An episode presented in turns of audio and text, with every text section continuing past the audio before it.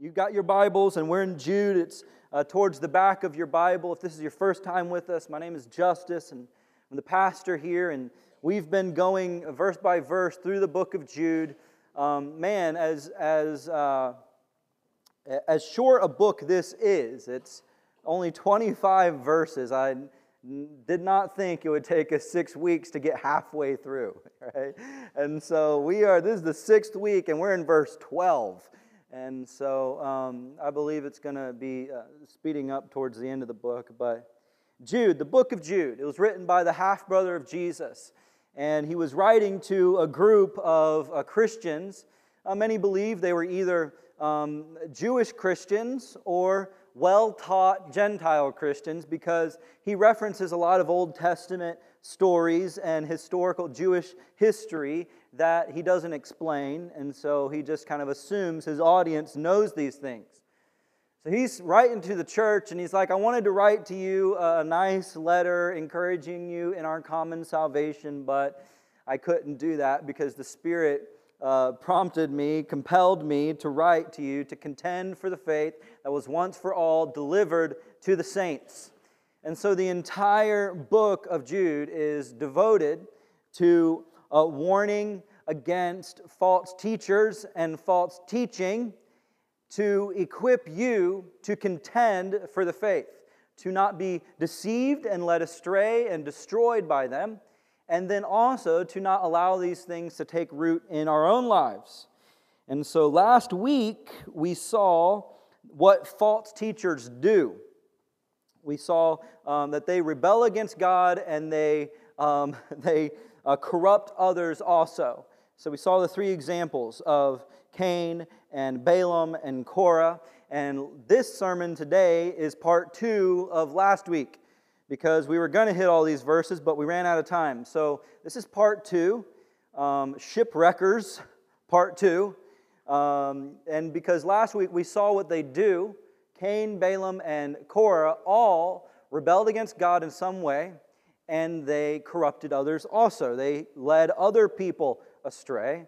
And, um, and then this week, we are going to see more of a picture or an illustration, five of them, of, uh, of these false teachers. So let's read our text today, and then we will pray. So if we're in Jude, we're going to be in verses 12 and 13. Are you there? Are you ready? Here we go. He says, These hidden reefs, these are hidden reefs at your love feasts, as they feast with you without fear. Shepherds feeding themselves, waterless clouds swept along by the winds, fruitless trees in late autumn, twice dead, uprooted, wild waves of the sea, casting up foam of their own shame, wandering stars for whom the gloom of utter darkness has been reserved forever. This is the word of the Lord. Let's pray together. Father in heaven, I thank you um, that by your grace and through your Son, we can know you, that we can enter boldly into the throne of grace with confidence that you hear us. So, Father, I thank you for your presence with us today. And uh, I thank you for your son, Jesus. I pray that he would be exalted in our time together today. Lord, I pray that you'd speak to us. We are here, we are listening, we are eager to receive from you, God. So I pray that you would open our eyes and our ears and our hearts to receive from you. I pray that you would guide my speech today, Lord. I need you. God, without you, this is just a time spent listening to a talk. But I pray that your Spirit would empower this moment to transform our hearts and our lives um, into the image of Christ. So, Spirit of God, do what you do and come and have your way with us. We pray in Jesus' name. Amen. Amen. Have you ever bought a house? Um, Right now, the housing market is like on fire, right? And it's very difficult to find a house. There are practically no houses for sale in Kill, Mississippi. If you have purchased a house in the Kill or nearby, welcome to paradise, right? This is where everybody wants to be, and uh, I'm glad you're here. Now, whenever you purchase a house, if you remember, if you've ever done this, you, you have inspections done to your house. And one of the inspections is like a termite inspection. And the reason why you hire a termite inspector is because you want them to look um, into what is unseen. You, you can walk around a house and see if there's any like bugs crawling on it. You want somebody who's going to go a little bit in depth, poke around, look into below the surface to see if there's anything that you don't see that's hiding that could wreck the structural integrity of your house. Now, if it's been a long time since you've purchased a house, maybe you will better relate to a colonoscopy. And in, the same way, I can only imagine, in the same way, you hire someone to do something very unpleasant in an effort to see things that are unseen, to get below the surface of your body, to see if there's anything there that could wreck your health. Okay? So, Jude, in this letter and in these verses, he is taking the time to explain a very uncomfortable warning. If you've been in the series, this has been a heavy study, a weighty topic. And he goes into, in obedience to the Spirit, he follows the Spirit to warn and do the uncomfortable thing because he knows that there are some people below the surface. They're unseen. He says they've crept in unnoticed. And if you do not address it, they will wreck your church. They will wreck your spiritual lives. But I think the warning is not only to be warned of the people that could destroy your life, he's also going to warn us that uh, we need to be careful that these habits don't become a part of our life. That we're also warned of these type of behaviors that will wreck your life, okay? That's what's going on today. Pardon the disturbing images this morning, but what we're going to see is five illustrations from these verses of what these false followers or false teachers, these apostates is, is kind of a theological word, meaning someone who departed or turned away from the truth. I once believed these things, I once held them to be true, or at least professed that, but I no longer, I've turned away from it. And he's saying, These people are in your church, you need to watch out for them. Here's five images of them. The first one is, if you're taking notes, they are destructive. Look at verse 12. These are hidden reefs at your love feasts.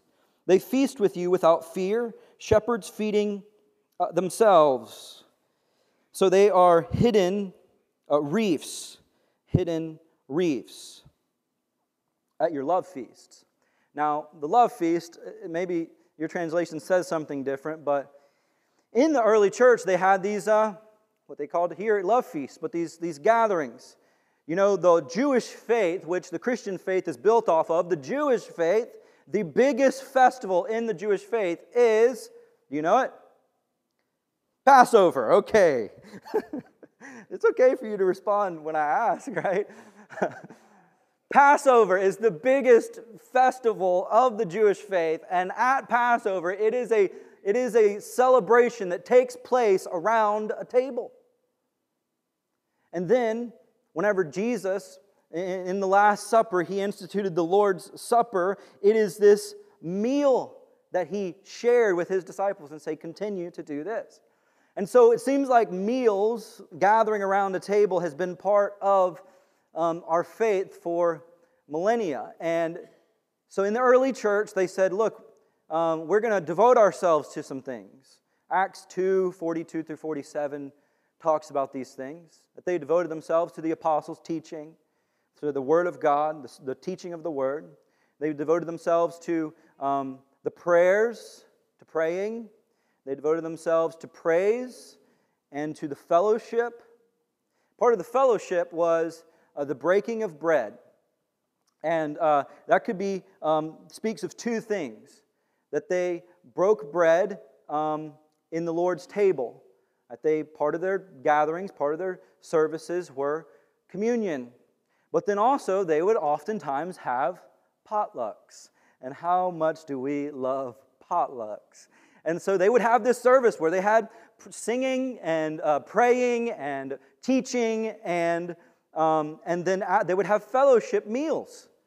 And if you were um, wealthy, you might bring a lot to the meal. If you were poor, you might bring a little bit. But everyone at these love feasts, it was a time to share the common love that you have in Christ. And, and at these feasts, everyone was equal at the table. And so the poor and the rich could all both eat alike. If, if you were a slave in that day, this might be the only substantive meal that you had during the week. And so that's, that's the love feast. That's what he's speaking of here when he says there's hidden reefs at your love feasts. Now, hidden reefs are these things that, that like, sink ships. They, they're rocks and reefs underneath the surface that unexpectedly uh, sink ships. Um, I was looking up what are some of the most uh, famous shipwrecks. Some of the most famous shipwrecks, uh, one is in 1983, Giannis D. He's, it was a, uh, a freighter carrying lumber in the Red Sea, ran aground at full speed into a coral reef. The MS World Discoverer in 2000. It was a cruise ship near Solomon Island. It collided with an uncharted coral reef. Although it wasn't a reef, the most famous shipwreck of all time is the Titanic, right? 1912, Atlantic Ocean, hit an iceberg. The unsinkable ship sinks. Have you ever wondered how many, uh, how many shipwrecks there are in the ocean? Well, I'm going to tell you. Um, it's hard to difficult. It's, it's difficult to estimate accurately. It took me a long time to count, but it is believed. I'm kidding. It is believed that there are more than three million shipwrecks in the ocean worldwide. And here's the thing about shipwrecks: is that you don't uh, you don't anticipate them happening. You don't go out saying, you know what, I think I'm going to sink the ship today that there's these hidden things that they, these, these ships hit and they sink. And so, what he's saying is that in your love feast, in your gatherings, in your church, there are people that are going to unexpectedly ruin your gathering. Ruin it. Now, you have um, some translations translate this word hidden reefs. Maybe your translation says spots, spots in your love feast. Um, it kind of is the same idea a spot or a stain. It can be translated either way. But a spot or a stain would be um, here's the thing if you get a stain on your shirt, it just ruins your shirt. I don't know anyone who's like, I got a stain right here, right? But, it, but the rest of the shirt's really good. No, it's like, okay, I'm not going to wear that anymore. It's, it's, it's, it ruins it. It's a spot. It's the thing, whenever somebody sees it, that's all they can look at. Even though the rest is really good, there's just one thing that they look at. And he's saying, there's these people in your church that they're ruining it because they're drawing a negative attention to themselves. It's the only thing you're being known for. Actually, in, in 1 Corinthians 11, uh, Paul actually rebukes the Corinthian church because of this. In uh, 1 Corinthians 11, verse 17, he says, But in the following instructions, I do not commend you, because when you come together in this love feast, when you come together, it is not for the better, but for the worse. Why? For in the first place, when you come together as a church, I hear that there are divisions among you, and I believe in part. For there must be fractions among you in order that those who are genuine among you must be recognized. Verse 20 When you come together, it is not the Lord's supper that you eat. For in eating, each one goes ahead with his own meal. One goes hungry, another gets drunk. What? It says that, verse 22. What? You don't have houses to eat or drink in? Or do you despise the church of God and humiliate those who have nothing? What shall I say to you? Shall I commend you in this? No, I will not. So he's like, Look, when you come together for these love feasts, some people are overeating. So they're eating all the food and they're causing others, most likely the poor people who couldn't bring much, they're causing them to not be able to eat much at all. There's some people who they're, before everybody has gone through the potluck line, they're stuffing their to go plate, and they've got several to go plates. And he's like, Get your groceries at home, okay? Like, this is not the grocery shopping time. And he says, and even worse, there's some people who are getting drunk at church. What's going on? That's the idea. These hidden reefs, these spots on their uh, love feasts. The idea here is that you're using church fellowship to gratify your own selfish wants. He, he continues to say, like, what are these, um, how are these reefs sinking people and the church? He says, they feast with you without fear, shepherds feeding themselves. Shepherds feeding only themselves. The idea of a shepherd is someone whose job is to care for sheep, to feed sheep. Jesus told Peter um, he, around the campfire, he said, Peter, do you love me? He said, Of course I do, Jesus. And he says, Well, then feed my sheep. It's like a basic function of a shepherd. But he's saying these shepherds, they're feeding themselves, they're consuming all themselves. It's interesting. As I was looking up these shipwrecks, I came across a term called wreckers or shipwreckers. Have you heard of this? Here's a Wikipedia's, it's, it's trustworthy, Wikipedia and all, you know. Here's their definition of a wrecker it is the practice of taking valuables from a shipwreck which has uh, foundered or run aground close to shore. So these are people who, whenever they, when a ship wrecks, they run out and they steal everything they can. They loot the ship. And isn't it interesting that he's like, not only do they wreck the ship, they're like hidden reefs wrecking your ship, but they also loot the ship and they feed themselves. That's what they're like. These are people who have gained some form of influence or authority. He calls them shepherds influence or authority. They've got a role, but they use it to um, feed themselves. You've seen this viral video of this pastor this week? And there's been this viral video of this pastor, I think in Kentucky or something. And, um, and it went viral because in his church service, he's preaching to his church and he's like, Y'all are, y'all are broke, busted, and disgusted because you're not honoring God with your money. And he's pretty much saying, hey, you're poor because you're not giving to God. And he said, and you're not honoring me, your pastor. And then he goes on to complain about the fact that they haven't bought him some expensive watch that he's been wanting. And he says, hey, I, I, he says, a year ago, I asked for this watch, and it's August, and you still haven't got it for me. And that's why you're broke because you're not honoring the Lord's servant. It's like, yeah, that's shepherds feeding only themselves. I have to tell you, I think that he has come out with an apology because he realizes how insane that was. Or at least he didn't like the backlash that he got. But there are people who use their position to stuff their own pockets to take from people. They care nothing about feeding people or caring for people, they only care about themselves. And what's interesting is that this is what Christianity begins to be known for, because these people are on TV. These people draw large crowds. And, uh, and so then what happens is nobody trusts spiritual authority because so many spiritual authorities have abused their power and authority. And that's what he's saying. He's like, look, this is, this is um, wrecking the reputation of the church. It's a spot to your gathering. You need to cut it out. Now, you might not relate to any of that because you, you don't see yourself as a prosperity preacher.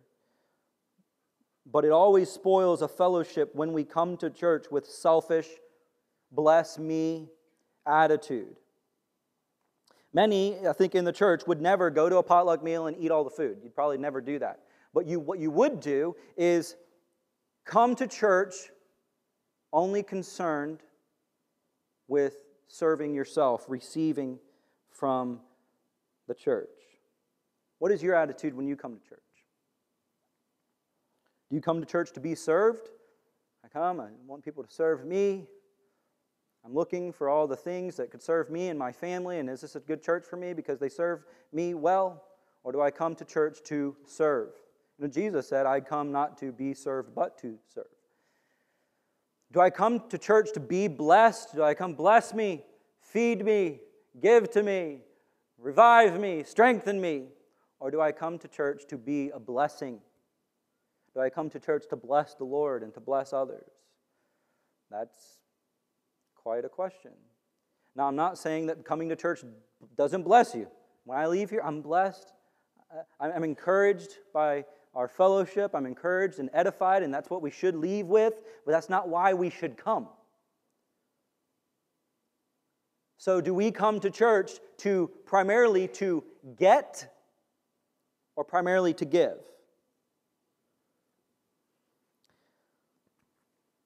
Ezekiel uh, 34. Ezekiel 34 um, talks about these shepherds. Ezekiel 34, verse 2. It says, Son of man, prophesy against the shepherds of Israel. Prophesy and say to them, even to the shepherds, Thus says the Lord God, Ah, shepherds of Israel, who have been feeding yourselves. Should not shepherds feed the sheep? You go down to verse 8. As I live, declares the Lord, surely because my sheep have become a prey and my sheep have become food for all the wild beasts, since there is no shepherd, and because my shepherds have not uh, searched for my sheep, but the sheep have fed themselves and have not fed my sheep. Therefore, you shepherds, hear the word of the Lord. Thus says the Lord God Behold, I am against the shepherds. I will require my sheep at their hand and not stop to put their feeding the sheep. No longer shall the sheep the shepherds feed themselves. I will rescue my sheep from their mouths, that they may not be food for them. He's, um, there's a strong condemnation for those who feel no responsibility for the welfare of others. If you come to satisfy my own appetite, um, there's a warning there. It's not good. The second thing is that they are disappointing. That they are disappointing. So they're destructive. They come to feed themselves. They wreck the gathering. They wreck um, the church. But then they also, they're disappointing. He says they're waterless clouds. Waterless clouds swept along by the winds. Waterless clouds. They are disappointing. They pro- overpromise and underdeliver. You know, it's interesting that the water in uh, the Bible is also a picture for the Word of God. We see that in Deuteronomy 32 2, where he says, My teaching or my word um, drops as the rain, my speech distills as the dew, like gentle raindrops, the tender grass, and like showers upon the herb. Isaiah 55 10 says, For the rain, for as the rain and the snow come down from heaven and do not return there, but water the earth, making it bring forth and sprout, giving seed to the sower and bread to the eater. So shall my word be that that goes forth from my mouth. It shall not return to me empty, but it shall accomplish which accomplish that which I purpose and shall succeed in the thing for which I sent it. So the word of God is even um, uh, pictured as being uh, water or rain, refreshment. But clouds without water are a frustration to the farmer. See, I, I don't think we quite understand what a cloud without water is. Just yesterday, we had clouds with water, right? Typically, if there's a cloud that rolls in, it's got water here. But uh, maybe if you've been from a part of the country that maybe there's droughts and it's a little more dry. And then whenever you see a cloud coming, you get all excited. Maybe it's going to rain. Maybe it's going to rain. Is it going to rain? It looks like rain. It might rain. And then it blows through and passes, and it's like, oh, no rain. Or maybe even if you're in part of the world where the clouds bring in, it, it's, it's the wind blowing the clouds, which is also blowing the dust. And so instead of it's promising rain, you see a cloud, you expect rain, but then all it brings is dry dust. It's disappointing. Promise promises refreshment, but fails to deliver. And promise without performance is useless. Proverbs 25 14 says, Like clouds and wind without rain is a man who boasts of a gift that he does not give. It's someone who overpromises and underdelivers. They promise refreshment, but you leave depleted, dry.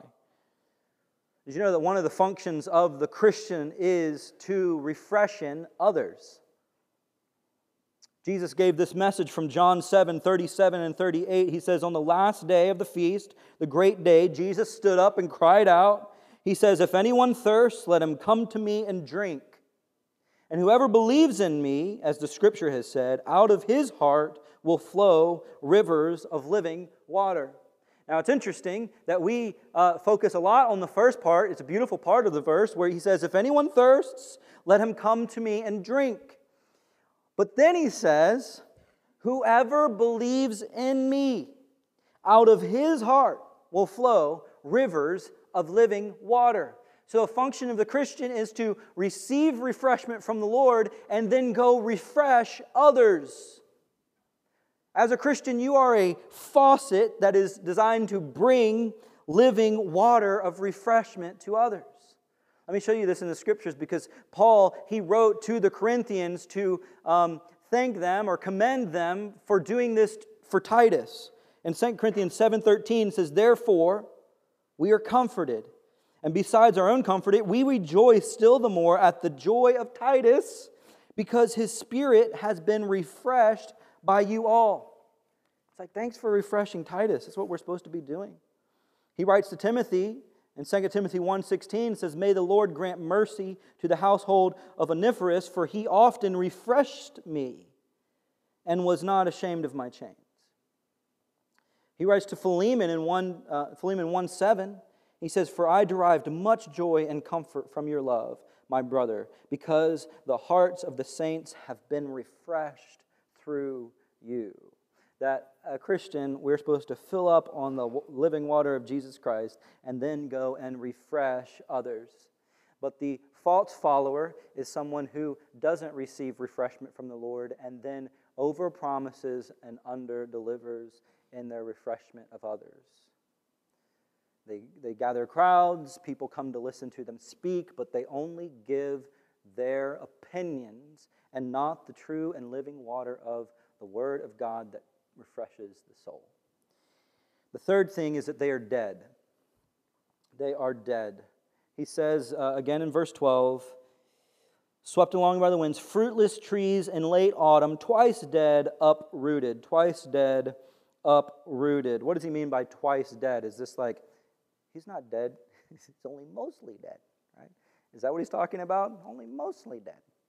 What does he mean by twice dead? I think he means he's dead at the, the there's no fruit and there is no root. He's fruitless and rootless.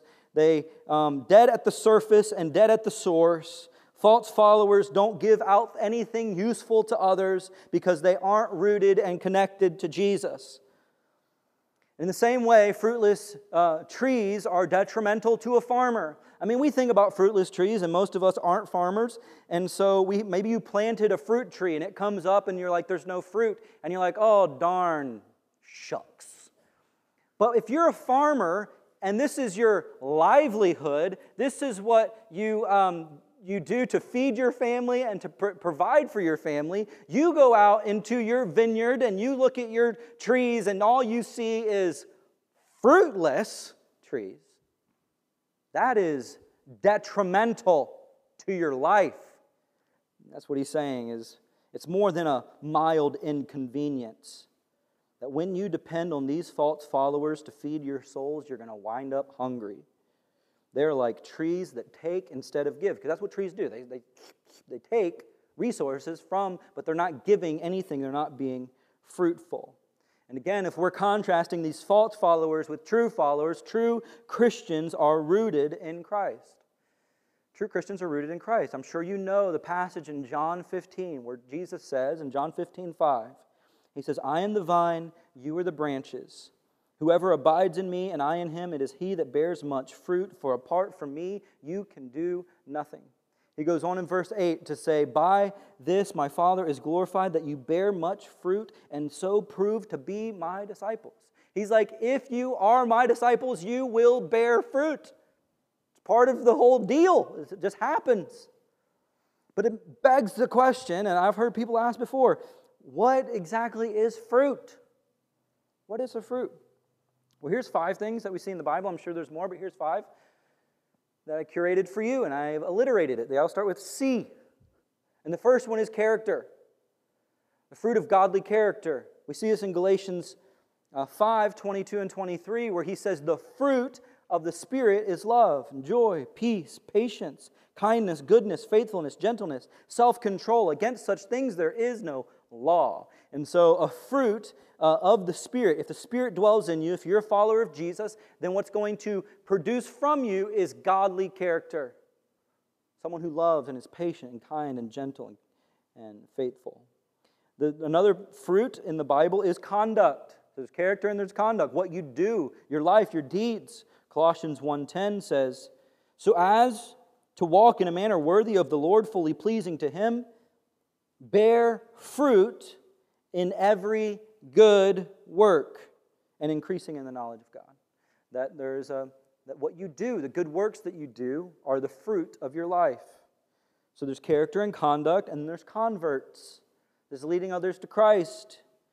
Romans 1:13 says, I do not want you to be unaware, brothers, that I have often intended to come to you, but thus far have been prevented, in order that I may reap a harvest. I might have some fruit, reap a harvest among you as well as among the rest of the Gentiles. He's like, I want to come because I want to see people come to Christ. I want to, I want to see converts. I want to see people uh, love and fall in love with Jesus and trust Him. So, the fruit of converts are you leading people to Jesus? Four is a confession, to stick with the alliteration, but this is the fruit of the lips. Hebrews 13, 15 says, Through him, then, let us continually offer a sacrifice of praise to God. That is the fruit of the lips that acknowledge his name. We've done that this morning. We, we sing songs to the Lord. We offer the fruit of our lips, our praise, our confession uh, of God's worthiness. The fruit of the lips, confession. And then finally is contribution or an offering or giving. Philippians 4.17, Paul's writing to the Philippian church. He's uh, thanking them really for an offering that they've given. He says, Not a, that I seek the gift, but I seek the fruit that increases to your credit. So, what is the fruit of a Christian? The fruit is do you have, are you growing in godly character and in godly conduct? Um, are you growing in uh, converts? Are you leading people to Jesus? Have you been a Christian for a decade or two decades and never led one person to Christ? That's not, that's, that's a fruitlessness. Confession or praise is the, is the praise of the Lord consistently on my lips and contribution? Am I giving to the work of God in the world? So, how do I become a fruitful Christian? You abide in Christ. That's what he says in John 15. He says, If you abide in me, you will bear much fruit. See, the command is never to go bear the fruit. That if you stick close to Jesus, fruit will happen. It's a natural byproduct of abiding in Christ. It's, fruit is not produced by striving. You never see like an apple tree like, boop, you know, like there's one. Like it's, it's a byproduct of being rooted and uh, being healthy, and then fruit comes. It's what an apple tree does, produces apples. He's saying, hey, the fruit of a Christian Because what you want to do is you want to go take the fruit of the Spirit, the love, joy, peace, and you want to be like, okay, this week I'm to be more loving. I'm going to be more loving. I'm going to be more patient. Be more, and be careful when you pray for patience because what happens is He'll send you people that'll test your patience. Right? That's how it works. And so um, every time you go anywhere, you're going to be driving behind the person that is going below the speed limit. But so you want to take that list and say, okay, I'm going to be more loving, I'm going to be more patient, I'm going to be more, and we try to focus on the producing of the fruit, but the fruit would happen if you abide in Christ. It's not about striving, but it's about staying and sticking and soaking in the presence of God. That fruit is natural if we abide in Christ. And the interesting thing about abiding is that abiding is a continual process. It is a permanent position. It's not, it's not something that you, you abide and then it's like a continual thing of life abiding in Christ. You know a good way to kill a tree? Well, just dig it up and move it. And you're like, well, that happens all the time. Yeah? Well, wait a little while, dig it up and move it again. And then dig it up and move it again. And then dig it up and move it again. And you know what's going to happen? That tree's going to die because it can't become rooted. And in the same way, if we, if we don't re- remain abide, stay connected to Christ, and we keep vacillating and moving around, and I'm trying a million different things. I'm going to try this devotion. I get a couple pages in, I'm like, I don't like that devotion. I'm going to this devotion. And we just keep jumping around all the time. It's going to be, it's going to be hard. It's interesting that um, studies show, I'm in kind of the pastor uh, world where you get different studies from like Lifeway. The Lifeway Research does a bunch of studies about church and pastors and things. And uh, studies show that the most effective years of a pastorate, most effective years in the life of a pastor at a church, happen after year five. So you don't even become super effective as a pastor until after year five at a church. So it's not year five as a pastor in general, it's year five at a particular church.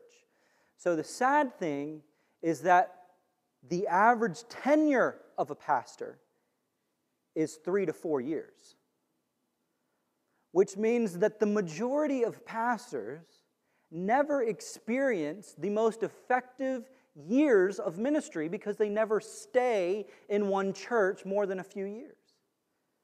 But fruit bearing happens when we remain uh, uh, connected and abiding in Christ.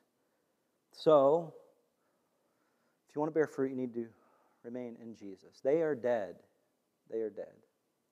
They look good on the outside, but they're dead on the inside. Number four, they are disgraceful. They are disgraceful. We're in verse 13 now wild waves of the sea, casting up foam of their own shame. Wild waves. Wild waves, um, they, they stir up filth. Uh, they are destructive. If you're from the coast, you're familiar with this. Whenever we have storms like hurricanes, go to the beach after a hurricane or after a major hurricane, maybe um, you don't have to go to the beach what happens after a storm is the waves, you go to the beach and you'll just see filth. It's just um, debris and trash and uh, garbage. It's just, it's filthy. That wild waves, waves of the storm, uh, they stir up debris and, dest- and they're, so they're destructive. They're not productive, they're destructive. A storm is loud and impressive but it's messy and it brings destruction. False followers stir up filth. They leave things worse than they found them. Jude 16 uh, says this There are grumblers. They, these are grumblers, malcontents, following uh, their own sinful desires, and they are loudmouth boasters, showing favoritism to gain advantage. So they're just, they're, they're loud, they're impressive, have you ever seen big, stormy waves? They're impressive, they're loud, they're big, but they're destructive and disgraceful. They stir up, verse 12 again, 13, I'm sorry, casting up the foam of their own shame. Isaiah 57 20 says, But the wicked are like the tossing sea, for it cannot be quiet, and its waters toss up mire and dirt. So, a true a teacher of God's word should be someone who goes into the depths of the sea of God's word and brings up treasure. A false teacher is someone who only brings out trash. They're disgraceful. Number five, they are directionless. He says they are wandering stars for whom the gloom of utter darkness has been reserved forever. Wandering stars. Um, wandering is um, it's aimless, unstable. Um, it's like a, a, shooting star. We know it's really a meteorite, but a shooting star, a wandering star. What do you what do you say? What do people say when they see shooting stars? Ooh, right? Ah. Right? So that's, that's the idea. It's like their, their lives, they, they come in and they're, they're like a flash in the pan. They're like a shooting star. Whoa! Ooh! Aren't they impressive? Isn't this exciting? But you know what? They are short lived. They fizzle out. They die off. They dissipate. That's what it's like. Real stars don't move. Actually, sailors, for thousands of years, they've been sailing um, based on the stars to navigate. Because you can trust the stars to find your direction uh, because they don't move. But if you try to navigate based on a wandering star, some believe this could be, he could be speaking of planets because, I mean, they wouldn't, if you look in the sky and just by observation, you can't really tell much of the difference between stars and planets. They all look like, you know, sparkles in the sky. But planets move, stars don't move. And so if you navigate based on planets that are moving, eh, you're going to end up lost. So the idea here is that if you follow these false followers, these false teachers, you will get lost in life because they are wandering. They are directionless. They are not stable. And if you follow them, you're going to wind up the same way. An unpredictable star has no good, is no good for guidance and navigation. And even so, these deceivers are useless and untrustworthy because they wander about. These teachers show no consistency or reliability. They're just here one day and then gone the next. They're all exciting, but then you never hear of them again. They're directionless. Now, Scripture says that Jesus is the bright and morning star, that He is one that we can trust to shine on our lives and to navigate our life by. And it also says that Christians are true, wise, uh, people of God are like a bright star shining forever. Daniel says this in Daniel 12, 3, where he says, And those who are wise shall shine like the brightness of the sky above, and those who turn many to righteousness like the stars forever and ever. That these people, true followers, true Christians, are those who live their lives shine in such a way that they're connected to the bright and morning star, so that their life is one that shines where people can follow where people can come to know righteousness through their life. He also says that their end, what we can know about the end of these people, is they are wandering stars for whom the gloom of utter darkness has been reserved forever. That God is going to judge, God is going to judge those who wreck his church. He's going to do it. And, and rightfully so, it's just uh, in the same way that if you found termites, you would want them removed and replaced and, and restored. If you found cancer, you would want it removed. And in the same way, God is saying, look, in the end, they're going to be judged. They're going to be removed. They're going to be cast into outer darkness. Some might say, though, How can God send um, how can God send finite people to an infinite punishment? Right? So we're finite, we're, we're uh, limited. Um, how can He send us to an unlimited punishment, eternal hell or darkness? One author said this. I thought it was, it was helpful. The punishment of hell is forever, because that's what he says right there in verse 13. Um, gloom of utter darkness been reserved forever.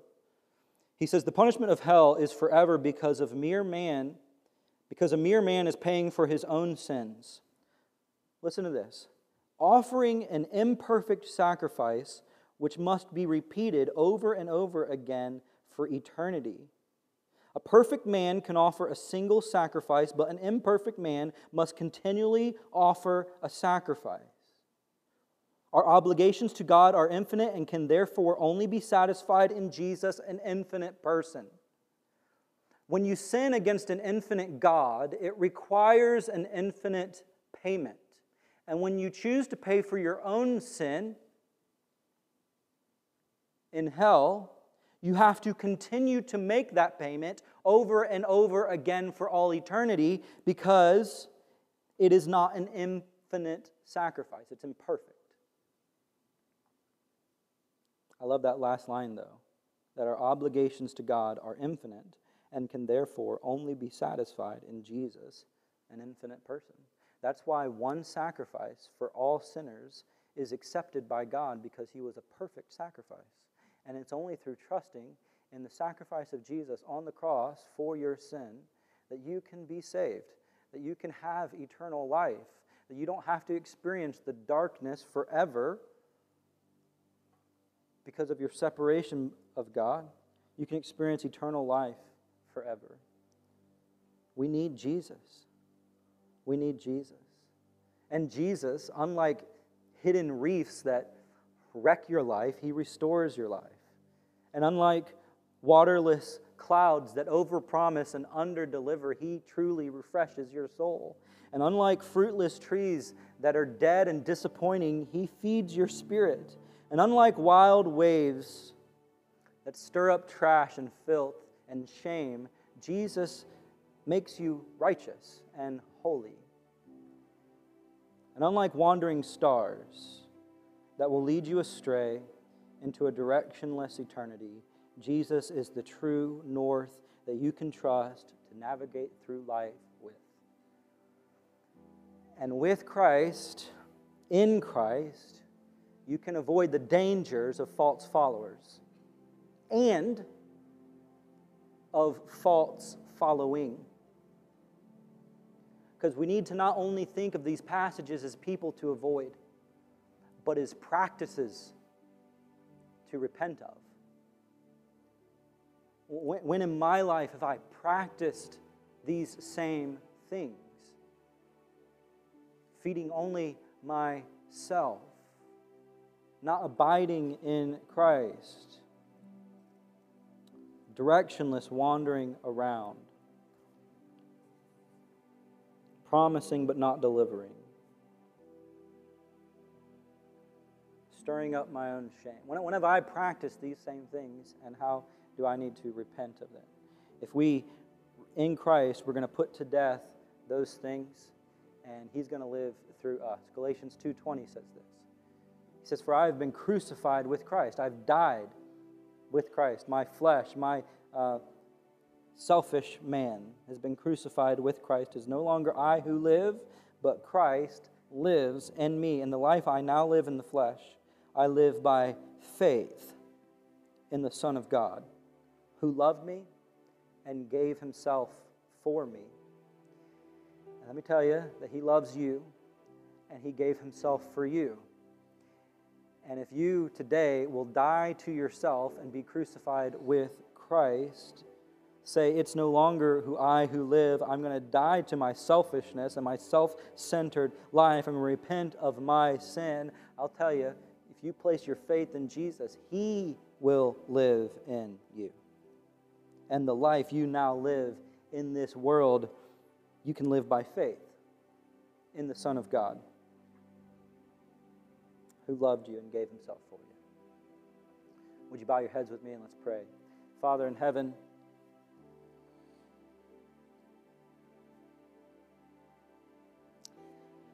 I thank you for the gift of a strong warning, a clear warning, and that uh, you graciously um, help us come below the surface into the unseen uh, things so that we can identify them and remove them and um, restore our life. So, God, I pray that you would cause us not to be people who go around and judge everyone and act like a heresy hunter going and finding people who are false teachers, but that you would just give us a discernment to protect our souls, to not be led astray by false teachers. But Lord, I also pray, God, that you would help us. Your Spirit would convict us of where we have participated in false following, where we've honored you with our lips, but our heart is far from you. I pray that you'd convict us and help us to turn from those things and to embrace you in faith, and that we would experience your love and your life in us. Father, I pray if there's anyone in here who is spiritually dead, as we've seen today, that your spirit would make them alive in Christ by grace through faith, that you would give them the gift of new birth and of belief. Pray that you'd cause them to see their sinfulness and turn from it. Would you give them the faith to trust you and believe you? I pray that You'd transform our hearts, God. I pray that we would leave here and be bright, shining stars in a dark and dying world. We love you, Lord, in Jesus' name. Amen.